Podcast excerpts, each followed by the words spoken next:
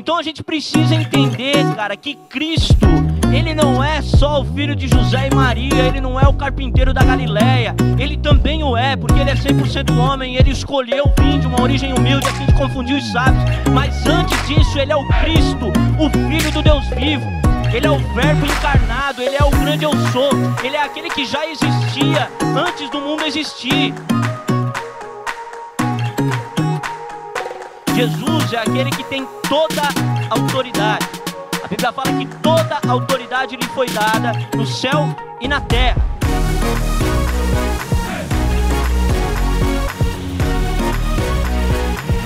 Então Jesus é essa pessoa que veio e, e, e apagou completamente a estrutura da religiosidade judaica.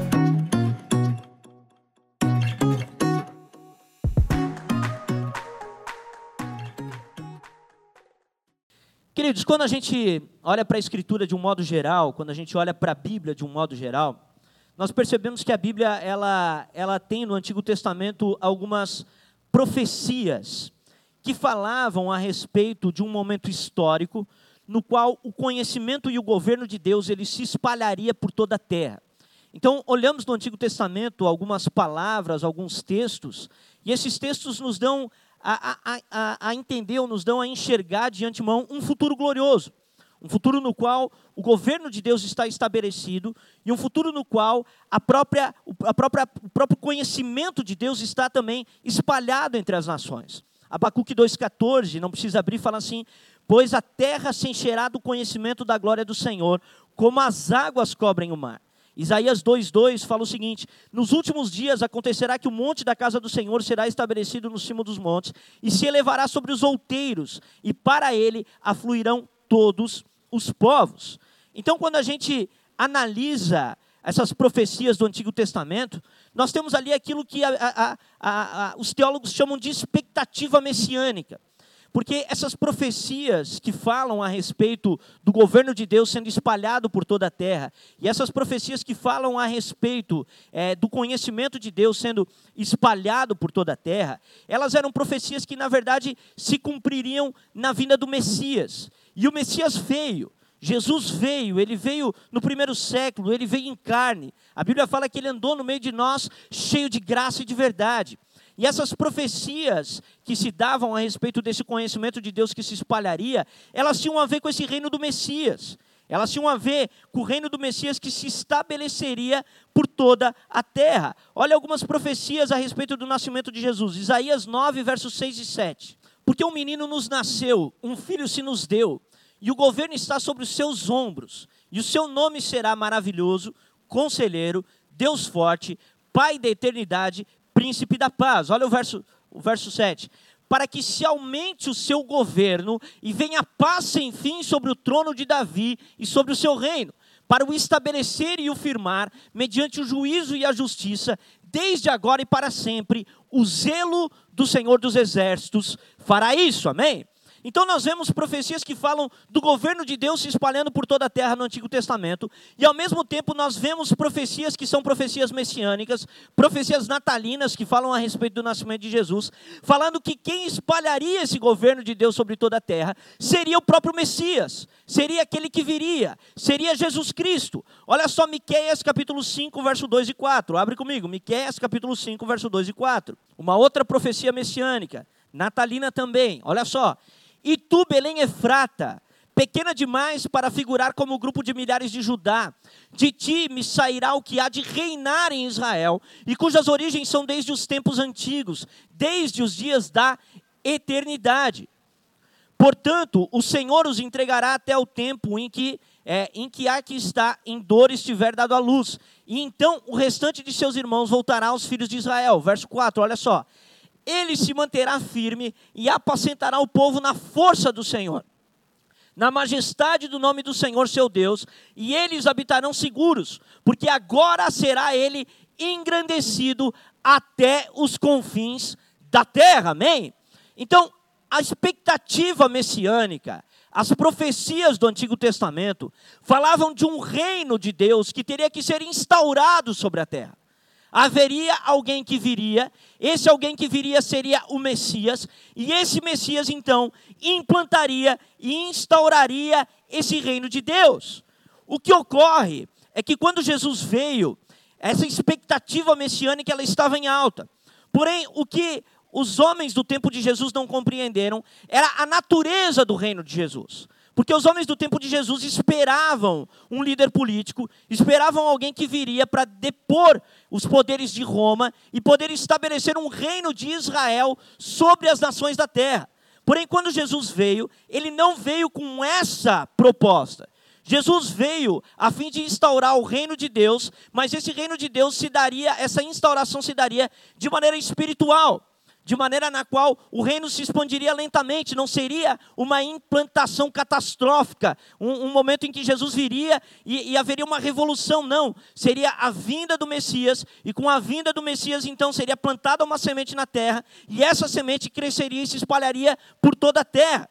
Então nós olhamos o próprio Jesus é, combatendo é, os homens do seu tempo a respeito dessa expectativa. Olha só o que fala João 18,36. Respondeu Jesus: Meu reino não é deste mundo. Se o meu reino fosse deste mundo, os meus ministros se empenhariam por mim, para que não fosse eu entregue aos judeus, mas agora o meu reino não é daqui. Então, quando Jesus veio, Havia toda essa expectativa messiânica que eu acabei de falar.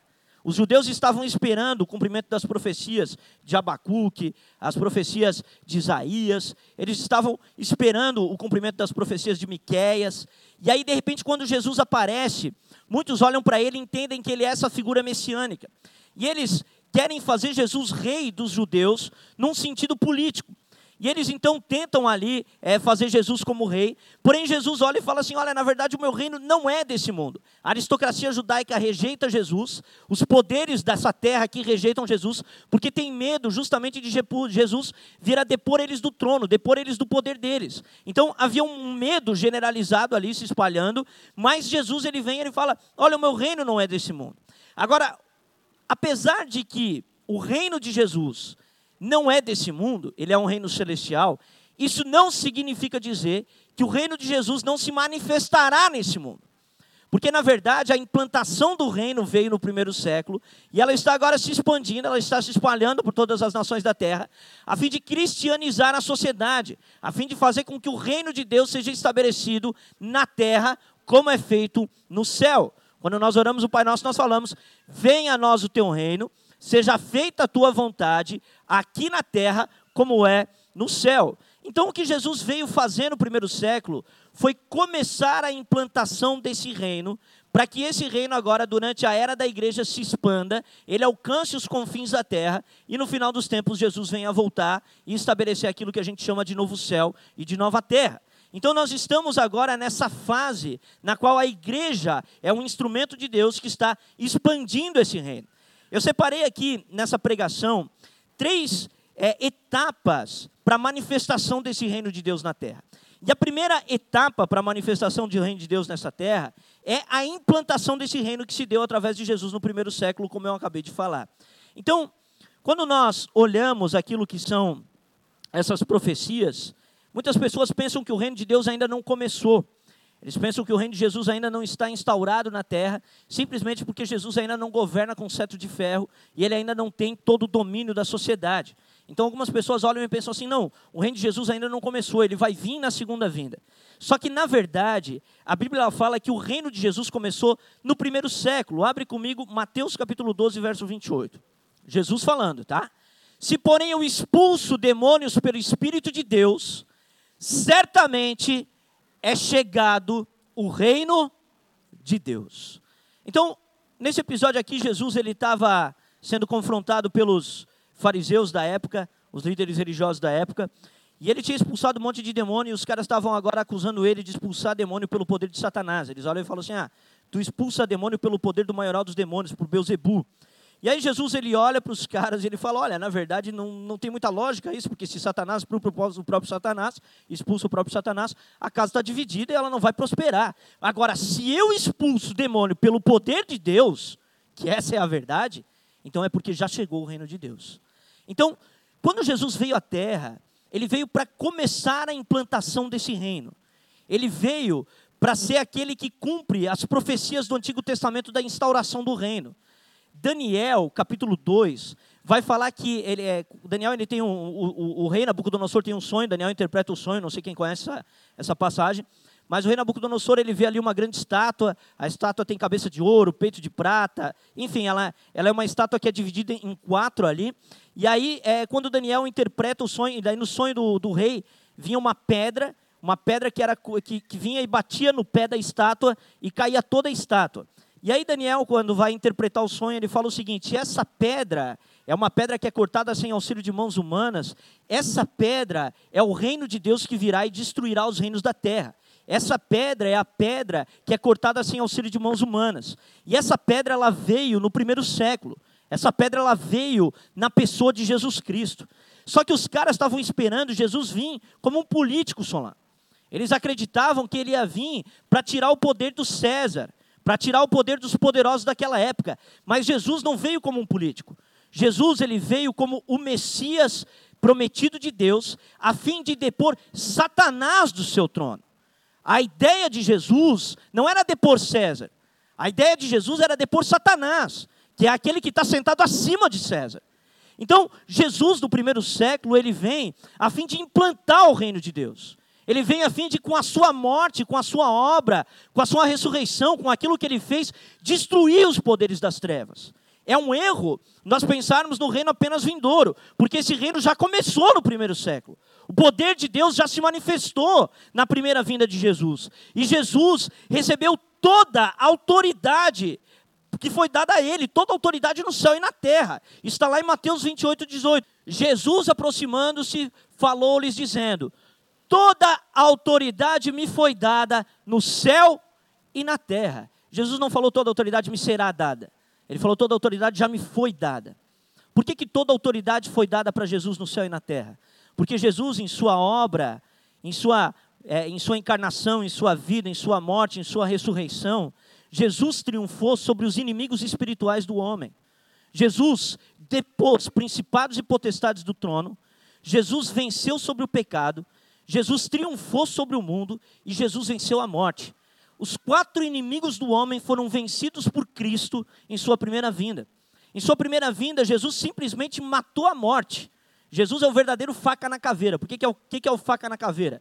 É o cara que mata a morte, né? Ele está com uma faca enfiada no crânio ali. Jesus é o verdadeiro faca na caveira, ele é o cara que matou a morte. Jesus matou a morte. Então Jesus triunfou sobre todos os inimigos do homem, lá no primeiro século, lá atrás. E ele olhou para os caras e falou: é chegado já o reino de Deus. Só que esse reino não viria de maneira revolucionária, como alguns esperavam.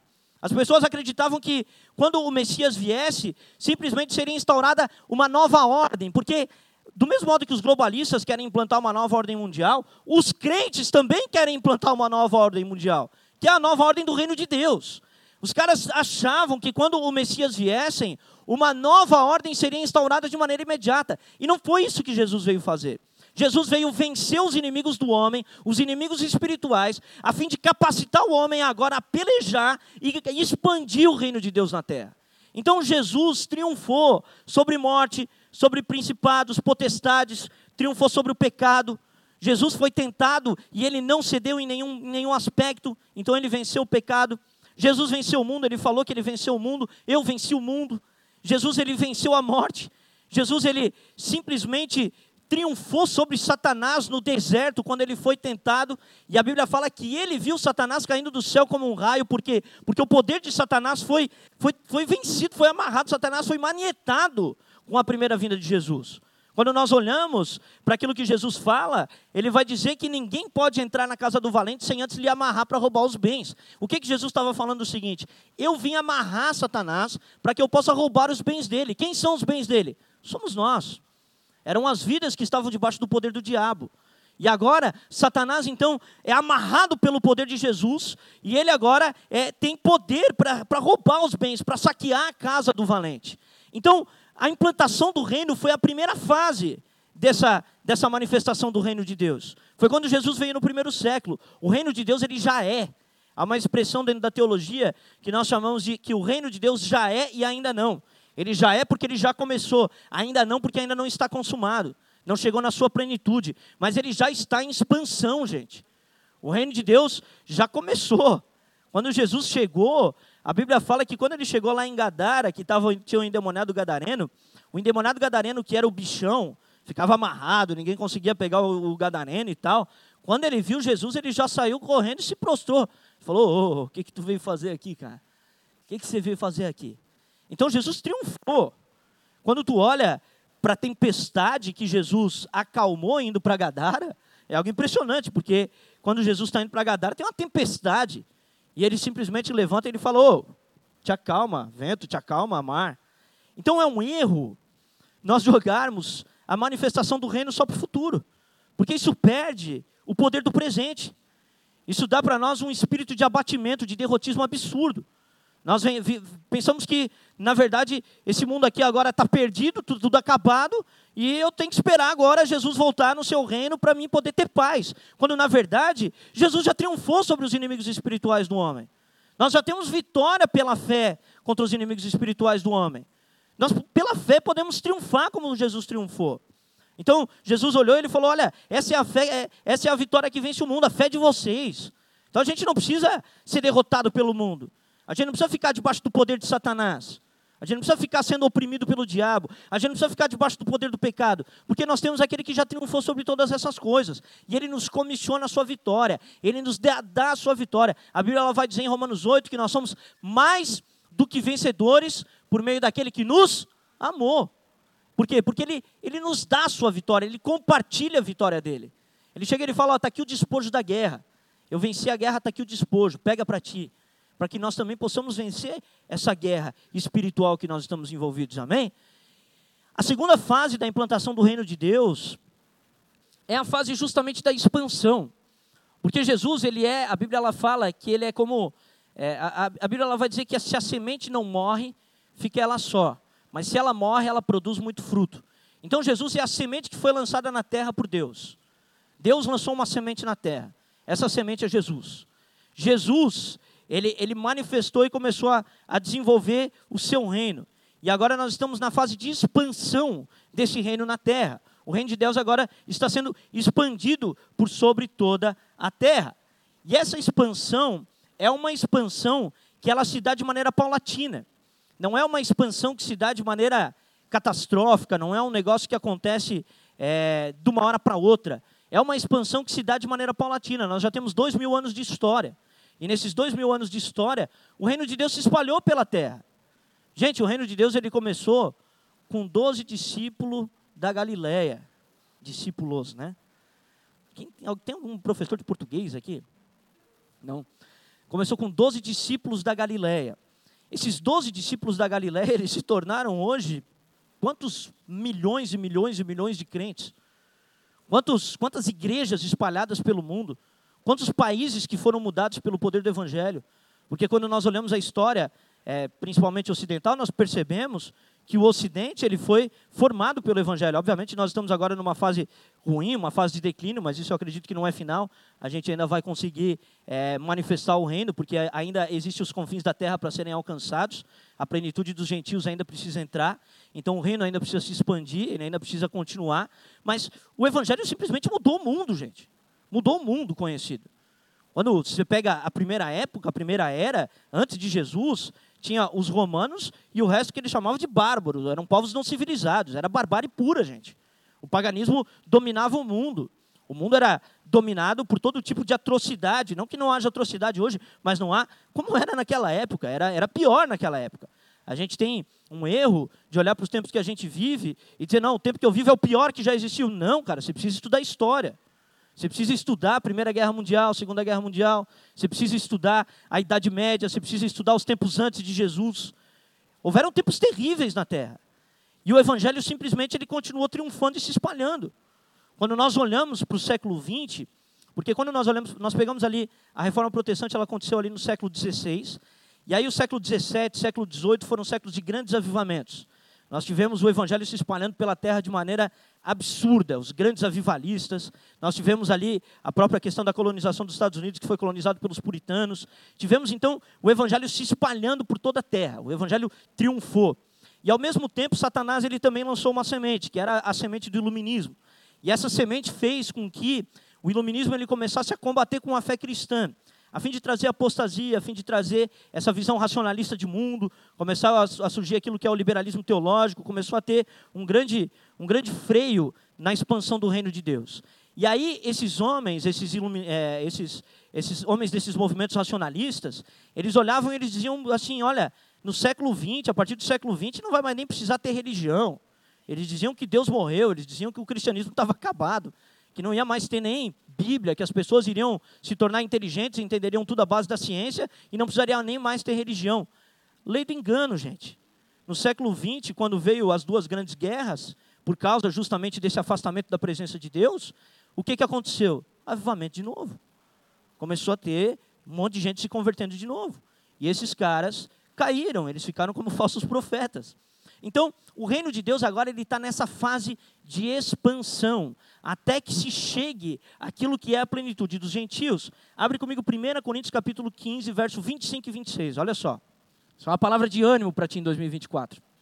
Porque convém que ele reine. Quando que Jesus começou a reinar, gente? A partir do momento que ele ressuscitou e subiu para o céu e sentou no trono. A partir do momento que ele sentou no trono, à direita de Deus, ele começou a reinar.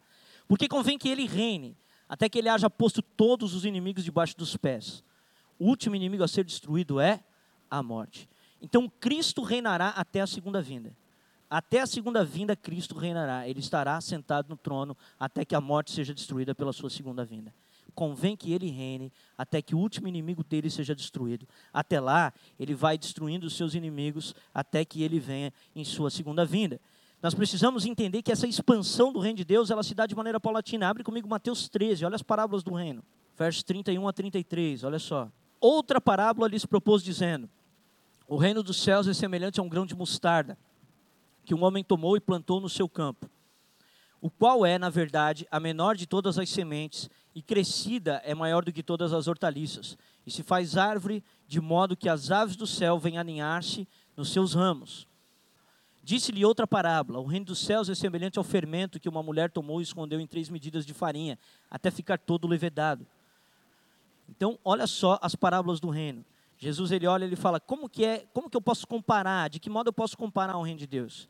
E ele fala o seguinte: o reino de Deus é comparado a um grão de mostarda, uma pequena semente. Lança na terra. Quem é que foi a semente que foi lançada na terra? Jesus. Foi Jesus, gente. Jesus é a semente que foi lançada na terra. Só que essa semente ela cresce ela vai crescendo, ela vai crescendo, até ela se tornar uma grande hortaliça. E aí o que, que ela faz depois de se tornar uma grande hortaliça? Ela aninha, ela coloca debaixo de, suas, de seus ramos todas as aves do céu. Ela tem capacidade de colocar todas as nações da terra, todos os povos da terra, debaixo das copas do reino de Deus.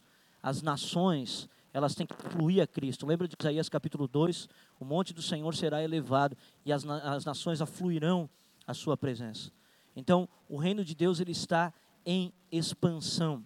Agora, a pergunta que fica para nós é como que ele se expande? Como que o reino de Deus se expande? E a resposta está em Mateus 28, 19. Ide, portanto, e fazei discípulos de todas as nações, batizando-os em nome do Pai, do Filho e do Espírito Santo. Como que o reino de Deus se expande? Através da evangelização dos povos através da evangelização das nações. Queridos, deixa eu falar uma coisa para vocês. Em 2024, o reino de Deus precisa se expandir. 2024 é tempo da gente expandir o reino. É tempo de nós anunciarmos as boas novas do Evangelho, as boas notícias. Quais são as boas notícias? Que há um Deus que nos amou de tal modo que deu seu Filho unigênito para que perecesse, para que morresse em nosso lugar. As boas novas falam a respeito de um Deus que nos comprou que comprou povos de todas as raças, tribos, línguas e nações. Falam de um Deus que está trabalhando nesse momento. A Bíblia ela fala que não dormita e não dorme o guarda de Israel. Há um homem sentado no trono. Há um Deus homem sentado no trono. E esse Deus homem não mudou o seu plano. O seu plano é que o evangelho seja espalhado por todas as nações da terra. O seu plano é que pessoas sejam tiradas do reino das trevas e trazidas para dentro do reino do Filho do seu amor. O plano é que após manietar Satanás em seu poder, isso não significa que Satanás está amarrado no sentido de que ele não pode agir, mas hoje ele está limitado no sentido de que ele já não pode mais enganar as nações da terra, por causa do poder do Evangelho. Isso significa dizer que agora, pelo poder do Evangelho, nós podemos instaurar e implantar aquilo que é o reino de Deus na terra. Pode trazer, obrigado, meu amigo. Abre ela já que eu não. Aí tu me ajuda. Obrigadão. Então, nós precisamos entender, gente, que o reino de Deus ele está em expansão. Os tempos podem ser sombrios, os tempos podem ser maus, podem. Agora, continua tendo um rei sentado no trono. Continua tendo um evangelho poderoso que arranca pessoas das trevas e leva elas para a luz. Nós somos aqueles que foram alcançados por essa fase de expansão, amém? Quem diria que um dia Timbó estaria na agenda do Senhor, servindo a Jesus? Um judeu da Galileia. Um judeu da Galileia. Como é que o evangelho chegou aqui em Timbó, gente? Como é que a gente foi alcançado? Como é que a gente foi salvo pelo poder desse evangelho? Isso só tem sentido se Cristo já está sentado. Isso só tem sentido se ele já derrotou a morte. Isso só tem sentido se ele já triunfou sobre principados e potestades. Isso só tem sentido se já venceu o pecado. Isso só tem sentido se ele já venceu a morte. Só tem sentido se ele já fez essas coisas. E agora ele está compartilhando, ele está comunicando esse mesmo poder para nós. Então, esse evangelho que começou a ser pregado lá na Galileia, cara, dois mil anos atrás, veio alcançar gente aqui em Timbó. Veio alcançar pessoas em todos os lugares do mundo. Não há uma nação hoje na Terra que não vá ter um cristão. Óbvio que existem nações que, que o acesso ao Evangelho ainda é difícil. Que há muito pouco cristianismo ainda, e é por isso que o reino ainda precisa se expandir, é por isso que a plenitude dos gentios ainda precisa entrar, é por isso que o, o Evangelho ainda precisa se espalhar. E mesmo aqui na nossa terra, na nossa cidade, quantos ainda faltam conhecer o Senhor, gente? Quantos? Quantos que você conhece que não servem a Deus? Quantos que você conhece que não creem no Senhor? Então, o Evangelho ainda precisa se fazer conhecido. O Evangelho ainda precisa ser instaurado na terra. O reino ainda precisa ser instaurado na terra. Mas para que esse reino possa ser instaurado, é necessário que hajam discípulos corajosos. Discípulos que entendam quem é o seu Senhor, que entendam que há um rei sentado no trono. Por que, que você acha que Herodes, o grande, tentou matar Jesus? Ninguém tenta matar um homem que não, não, não causa perigo. Eles tentaram matar Jesus justamente porque ele sabia que o poder de Jesus poderia depor ele do trono. Por que, que você acha que César perseguiu a igreja? Justamente porque ele, ele é, era proclamado que havia um outro rei que não César. Então há um rei sentado no trono. Há o nosso general, o nosso Senhor está sentado no trono. O rei de toda a terra aquele que triunfou, aquele que venceu todas as coisas. E ele olha para os seus discípulos e ele fala: Olha, agora, agora que eu já venci, toda a autoridade já me foi dada, sabe o que, que eu faço? Eu comissiono vocês. Eu digo para vocês irem agora. E o que, que nós fazemos agora? Nós fazemos o que Jesus fez. Nós vencemos o pecado, nós vencemos o diabo, nós vencemos o mundo, e por final nós venceremos a morte. É isso que nós fazemos agora nessa jornada de implantação do reino. Nós marchamos em nome do general, nós marchamos em nome daquele que já triunfou. E aquele que triunfou comunicou para nós o poder do Espírito, para que agora, por esse mesmo Espírito, nós também venhamos a triunfar. Deus não nos chamou para ficar andando de tropeço em tropeço, de erro em erro, de falha em falha, de pecado em pecado. Não, Deus nos chamou para triunfar, do mesmo modo que ele triunfou. Jesus foi tentado por Satanás e ele venceu a tentação. Qual foi a última tentação que você venceu? Você tem vencido as suas tentações? Você tem lutado contra elas? Ou quando ela bate a porta, você cede já de imediato? Não foi para isso que Jesus te chamou. Jesus te chamou para vencer essas tentações. Jesus te chamou para triunfar sobre elas. E é mais fácil se entregar para a tentação, né? É bem mais fácil do que lutar contra ela. Só que quando a gente vence ela, a gente tem um sabor da vitória. A minha vitória tem sabor de mel, né? a, gente, a gente vence, e, e, por a gente vencer, a gente, a gente começa a entender que realmente esse poder foi dado para nós. Jesus não te chamou para servir o mundo, Jesus te chamou para servir Ele, para tu triunfar o mundo. Essa é a vitória que vence o mundo, a nossa fé. O que, que é o mundo, gente? O que, que é o mundo? O mundo não é a matéria, não é o, o, o mundo no sentido de criação. O mundo ali significa um sistema dessa era, um sistema que rege esse século. E como que nós vencemos o mundo? através da mudança de mentalidade, através de não pensarmos como o mundo pensa, de não andarmos como o mundo anda, de não sermos como o mundo é. Jesus nos chama para sermos diferentes do mundo. Jesus ele disse claramente a seus discípulos: Eles não são do mundo como eu também do mundo não sou. Quando Deus tirou o povo do Egito, eu falei isso aqui no culto da virada. Quando Deus tirou o povo do Egito, ele deu uma ordem para Israel e ele falou para eles o seguinte: Olha, quando vocês chegarem naquela terra, vocês não vão cortar o cabelo de maneira arredondada, vocês não vão aparar a ponta da barba, vocês não vão fazer um monte de desenho no corpo. E aí as pessoas olham para esses textos e querem interpretar para os dias de hoje. Mas na verdade o que Deus estava falando para aquele, aquele povo era o seguinte: olha, vocês foram tirados do meio de um povo e eu quero que vocês sejam diferentes do povo que vocês foram tirados. Quais eram as características dos egípcios? Eram esse corte de maneira arredondada, era a pontinha da barba parada, era o corpo todo pintado. Então a ideia de Jesus era que o povo de Deus fosse diferente do Egito. E a gente agora é chamado para ser diferente do Egito, por quê? Porque nós temos alguém que já venceu o mundo. Jesus andou nesse mundo, mas ele não foi desse mundo. E ele falou: Eu não sou desse mundo, cara, e os meus discípulos também não são daqui. Do mesmo modo que o Pai me enviou, eu estou enviando eles. Então, essa expansão do reino agora, ela precisa se dar por meio da vitória de Cristo, a vitória que Cristo conquistou e que agora Ele está comissionando para nós. Então, a gente não precisa mais temer o mundo, não precisa mais temer o pecado. Outra, a gente agora pode triunfar sobre, sobre espíritos malignos. Nós podemos triunfar sobre as, as hostes, as potestades do ar. Nós podemos triunfar agora sobre a opressão do inferno, sobre a opressão do diabo. Porque a nossa luta, gente, não é contra carne e sangue. A nossa luta é contra principados e contra potestades. Então nós precisamos triunfar agora contra esses espíritos malignos, porque a Bíblia fala que Jesus veio nos arrancar do reino das trevas e nos colocar debaixo do reino do Filho do seu amor. A Bíblia ela fala que Jesus, ele veio para nos tirar do poder de Satanás, para que sejamos convertidos a Deus. Então, muitas batalhas que nós tínhamos na nossa vida anteriormente, eram batalhas que nós não vencíamos porque eram espirituais. Satanás ele dominava várias áreas de nossa vida. Eu, na minha história de vida, a maior parte da igreja conhece, mas tem pessoas nos visitando. Eu me converti num centro de recuperação. Eu fui usuário de crack durante sete anos da minha vida. Usei crack sete anos. E destruí a minha vida. Acabei com a minha vida como qualquer usuário de crack faz. Acabei com meus relacionamentos familiares, acabei com tudo. Só que eu já não queria fumar crack há muito tempo. Há muito tempo eu não conseguia parar de usar. Eu me lembro de eu ir para a biqueira chorando. Me lembro de eu ir para a biqueira chorando, gente. Não querendo ir, eu chorando, indo para a biqueira buscar droga. Eu não queria, mas eu não tinha poder para parar. Por que, que eu não tinha poder para parar? Por dois, dois motivos, basicamente. Por causa do pecado, eu não conseguia vencer sobre o pecado. E, em segundo lugar, por causa do diabo. Eu estava amarrado em prisões espirituais.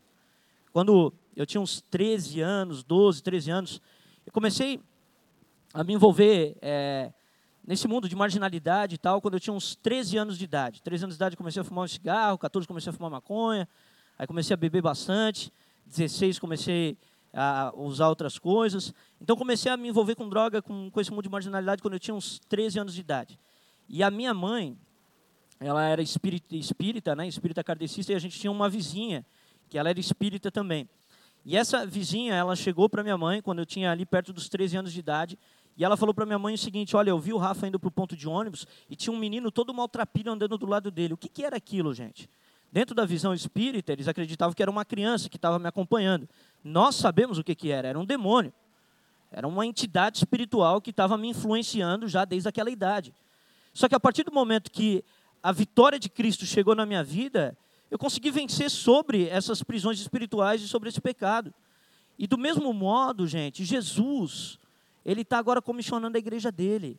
A igreja dele precisa ser corajosa, precisa ser é, empolgada, ela precisa ter entusiasmo, ela precisa ter bom ânimo. A igreja de Jesus não pode ser uma igreja com perspectiva de derrota. Nós não teremos derrota, nós teremos vitória. A vitória virá sobre a igreja de Jesus. Romanos capítulo 11, alguém procura para mim, fala que em breve Satanás é, será esmagado debaixo dos nossos pés. Olha só, Romanos 16, 20. E o Deus de paz em breve esmagará debaixo dos vossos pés a Satanás. A graça de nosso Senhor Jesus seja convosco. E a igreja com medo. Com medo. Com medo do diabo. Com medo do futuro. Quando Cristo olhou e falou: Cara, eu já venci, venci tudo. Estou te comissionando, cara, estou te dando poder, vai. Leva o meu evangelho para toda a terra implanta o meu reino na terra, espalhe esse reino na terra. É óbvio que isso será feito com batalha, gente. Isso não será feito sem batalha. É uma batalha. Nós estamos, na verdade, numa verdadeira guerra por território. Né? Satanás, o príncipe desse século, ele, Jesus é aquele. É, é, é, é muito louco a Bíblia, porque a imagem é que Jesus é um rei que veio, venceu o adversário e voltou para a sua terra. Ele veio, venceu o inimigo e voltou para a terra dele, para o trono dele. Mas ele colocou uma bandeira lá no território do inimigo. E agora essa bandeira ele botou um exército ali, que eram os doze discípulos, os primeiros cristãos. E ele falou: agora vão e continuem levando essa bandeira, continuem levando, espalhando o, o meu território aí. Eu triunfei, eu venci a batalha, voltei para o meu reino. Agora vocês dão conta aí de continuar a expansão do meu reino. Só que ele falou lá em Mateus 28 que ele não nos deixaria sozinhos. Ele falou: vocês não vão ficar sozinhos nessa jornada, porque eu estarei convosco. No meu espírito eu estarei convosco na minha capacitação eu estarei com vocês. Vocês vão, vocês vão ir por todo mundo e vocês vão ser bem-sucedidos nessa missão. A missão da igreja é uma, é uma missão bem-sucedida. Quando Pedro, ele, ele é questionado por Jesus, quem dizem que eu sou, e daí Jesus, é, Pedro fala, olha, tu és o Cristo e tal, e aí Jesus fala sobre a igreja, ele fala, as portas do inferno não prevalecerão contra a igreja. As portas do inferno não podem prevalecer contra a igreja do Senhor. A igreja do Senhor, ela é triunfante. Ela milita nessa, nessa era, nós somos a igreja militante, mas no céu ela já é a igreja triunfante. Ela já está sentada juntamente com Jesus nas regiões celestiais e ela está lá governando juntamente com Cristo, estabelecendo o reino de Deus juntamente com Cristo. Então essa é a segunda fase do reino de Deus. Primeira fase, implantação. É a bomba que Deus lançou na terra, Jesus. Uf, foi uma explosão. E agora a segunda fase, expansão. Essa expansão ela se dá por meio dos soldados do Senhor Jesus. A bandeira foi instalada já na vinda de Jesus e agora esses soldados estão espalhando o território. E, gente, você dizer que o evangelho não é vitorioso, pelo amor de Deus, porque começou lá na Galileia, começou lá numa cidadezinha de nada lá. Tu, Belém Efrata, que és a pequena, falando do nascimento de Jesus. A Galileia, Jesus era o Galileu, Nazareno. Começou lá com uns caras que não sabiam, não eram nem douto, não eram nem estudados. Aí você vai olhar os evangelhos que eles escreveram, os caras monstro. Jesus explodiu a mente dos caras, deu um, um bug na mente dos caras que os caras escreveram coisa que eles não estavam capacitados a escrever, porque a capacidade que eles escreveram aquilo ali, os escritos que eles têm, os de Pedro, os de João, cara, é fantástico, é maravilhoso. Então, agora nós estamos nessa fase de expansão. E essa fase de expansão é a fase na qual nós vamos saqueando agora o inferno. A missão é saquear o inferno até que Satanás, no fim, seja esmagado debaixo dos pés da igreja e a igreja seja triunfante. E essa será a última fase do reino de Deus a consumação do reino de Deus. Essa fase se dará com a segunda vinda de Jesus. Quando Jesus vier, aí sim, a consumação do reino de Deus será feita. Essa é a fase na qual toda a realidade vai ser transformada. Porque os cristãos já estão mudando a realidade, amém? Pelo menos eu espero que você esteja mudando a realidade dentro de onde você está, dentro de onde você trabalha. Sabe qual é o erro da igreja? O erro da igreja é não compreender o seu papel social. O Jander orou aqui hoje na, abertura do culto falando sobre a questão da sociedade. E o erro da igreja é não compreender o seu papel social. O erro da igreja é achar que servir a Deus só se serve dentro da igreja. Quando na verdade nós somos chamados para colocar professores na sociedade, médicos na sociedade, empresários na sociedade, nós somos chamados para colocar mecânicos na sociedade, nós somos chamados agora para se espalhar. O que é o sal? O sal é aquilo que se espalha pela terra. O sal ele é espalhado para conservar. Então, é, foi assim que o evangelho conseguiu alcançar as nações. E eu espero que nós já estejamos mudando a realidade. Espero que aonde você está a realidade já tenha mudado. Eu me lembro que o primeiro trabalho que eu fui depois de me converter, que eu, eu trabalhava de motoboy. E, cara, eu era um motoboy muito louco, né? e aí, é, cara, dava altas pisadas, altos, altos vacilos nos meus trabalhos. Dava. Teve um trabalho lá, uma empresa que eu fui lá, que eu peguei a moto dos caras fim de semana, fui para a praia, eu enchi o baú, que tem o baú de entrega, eu enchia de lata de, de, de lata de cerveja de gelo, ia para a praia com a, com a moto da empresa. E aí os caras pegaram isso, né? Eles pegaram, eu fui demitido da empresa e tal. E aí, só que os caras gostavam de mim.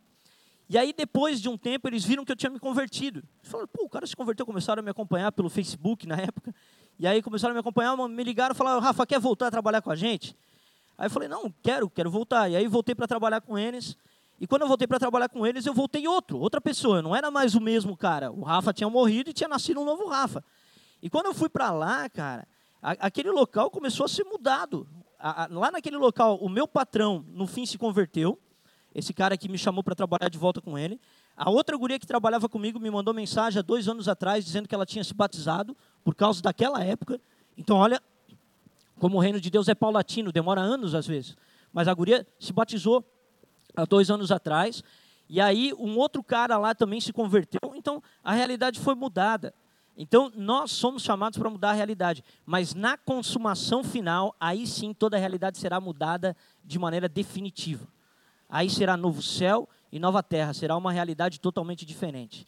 Será um mundo no qual não habita pecado, não habita, não habita dor, não habita, não vai ter choro, não vai ter pranto. Então, esse mundo é um mundo que será transformado pela vinda de Jesus. E quando ela vai acontecer? Quando o reino de Deus estiver totalmente implantado na terra. Abre comigo Romanos 11, 25 e 26. Porque não quero, irmãos, que ignoreis este mistério, para que não sejais presumidos em vós mesmos, que vem endurecimento em parte a Israel até que haja entrada a plenitude dos gentios. E assim todo Israel será salvo, como está escrito: virá de Sião libertador, e ele apartará de Jacó as impiedades. O que, que esse texto está falando? O apóstolo Paulo, em Romanos 11, está tratando do mistério de Israel. Os caras estão perguntando para Paulo o seguinte: bom, se Deus é soberano e Deus cumpre os seus planos, por que, que Israel rejeitou o Messias? E aí o argumento do apóstolo Paulo é o seguinte: olha, na verdade foi em partes, porque eu também sou israelita e não rejeitei. Então Paulo ele argumenta dizendo: o endurecimento é em parte, não é completo. Agora, esse endurecimento não é completo, ele é em parte, para que os gentios alcancem a sua plenitude. O que, é a plenitude dos gentios? É quando o evangelho tiver alcançado o número dos eleitos, todos aqueles que precisam ser alcançados nas nações da terra fora Israel. Então precisa entrar a plenitude dos gentios. Deixa eu fazer uma pergunta para você. Você acha que já entrou a plenitude dos gentios? Não tem povos ainda para serem alcançados? Tem muito povo, gente. A gente olha aqui no Ocidente, a gente fala, ah, todo mundo conhece Jesus. Gente, o Oriente é outro mundo. É outra realidade. O pastor Max, ele foi para um país oriental, eu esqueci o nome agora, cara. Mas é um local que é uma ilha, ela é muçulmana. Não lembra? Alguém lembra? Hã? Não. Mas enfim, ele foi para esse local, era um local muçulmano. E aí o pastor Max ele tem uma, uma tatuagem escrito Jesus, ele foi lá para surfar e tal, ele tem praia lá. E aí ele ele estava na praia, estava sentado lá sem camisa na praia. E aí veio uma pessoa e perguntou o que está escrito na tatuagem. E aí ele falou Jesus. E a pessoa olhou e falou: Quem é Jesus? Ele falou: Você nunca ouviu falar em Jesus? Não, nunca ouviu falar. Você não conhece Jesus? Não, não conheço Jesus. Você não conhecia Jesus, nunca tinha ouvido falar de Jesus. Então, a plenitude dos gentios precisa ainda ser alcançada, para que depois da plenitude dos gentios, então haja uma conversão em massa dos judeus, e aí então o Senhor Jesus ele volte. Então, o Senhor Jesus está expandindo o seu reino na terra. É ano de expansão, é ano da gente pregar o Evangelho, é ano da gente se apoderar da vitória de Cristo, é ano da gente ser marcado por essa vitória, para que a plenitude dos gentios entre e depois haja uma conversão dos judeus. Até lá, até lá nós continuaremos militando, trabalhando nessa expansão do reino, para que esse reino cresça paulatinamente, para que esse reino continue se expandindo sobre a terra. Amém?